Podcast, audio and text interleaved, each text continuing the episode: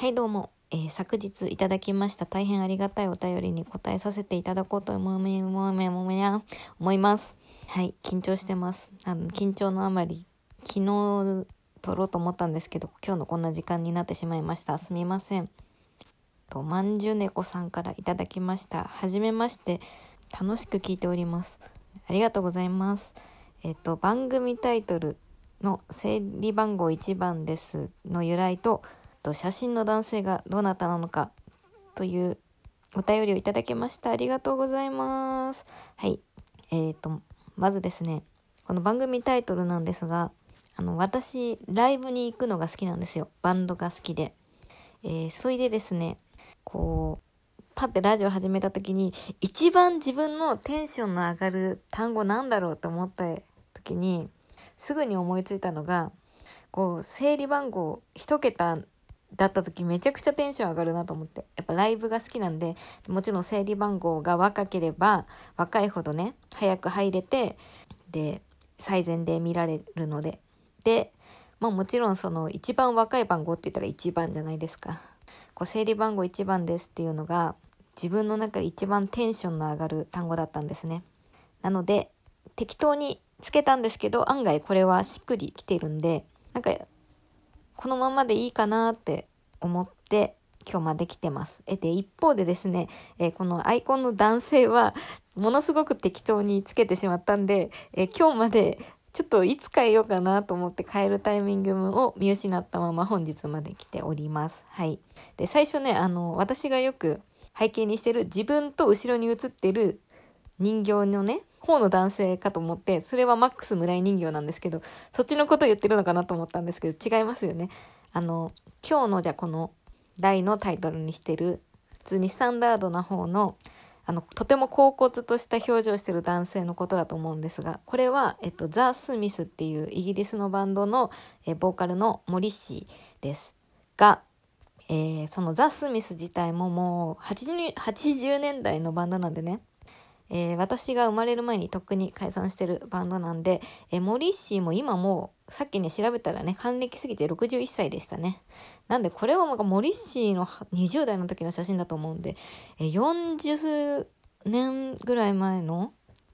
写真なんじゃないかな ?30 年ぐらい前か。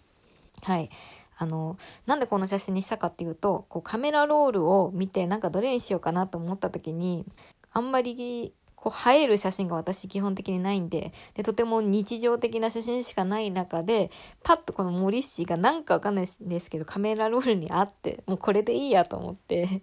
適当に設定したので、で、これもね、案外しっくりきちゃってるんで、今日まで来てるんですが、まあ、言ってしまえばね、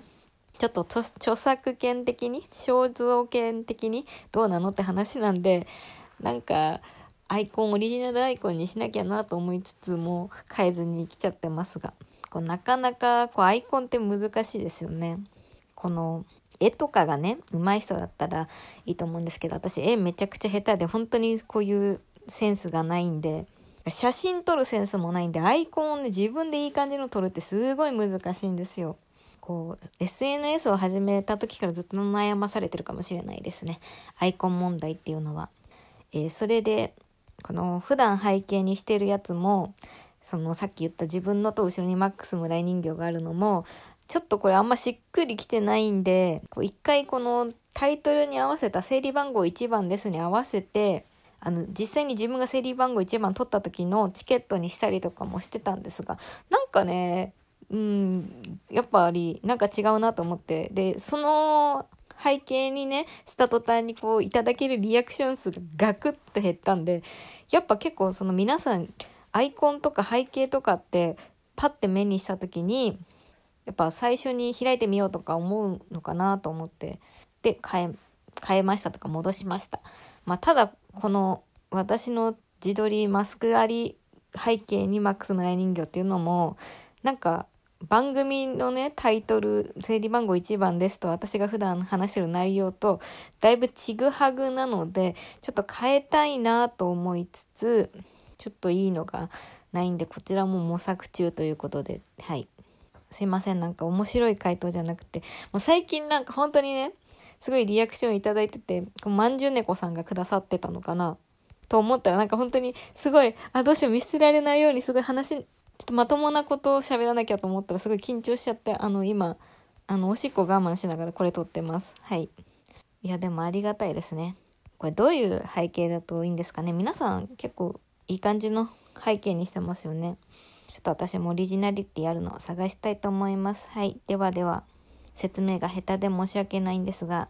そんな感じでございます。もしよろしければ、これからもお付き合いいただければ幸いです。あそこ、お便りの中にね、楽しく聞いておりまして帰ってくださって、え、どこを楽しんでくださってるのかなと思って、すごい不思議なんですが、すごいありがたいです。はい。よろしければまたお便り送ってください。ではでは、バイバーイ。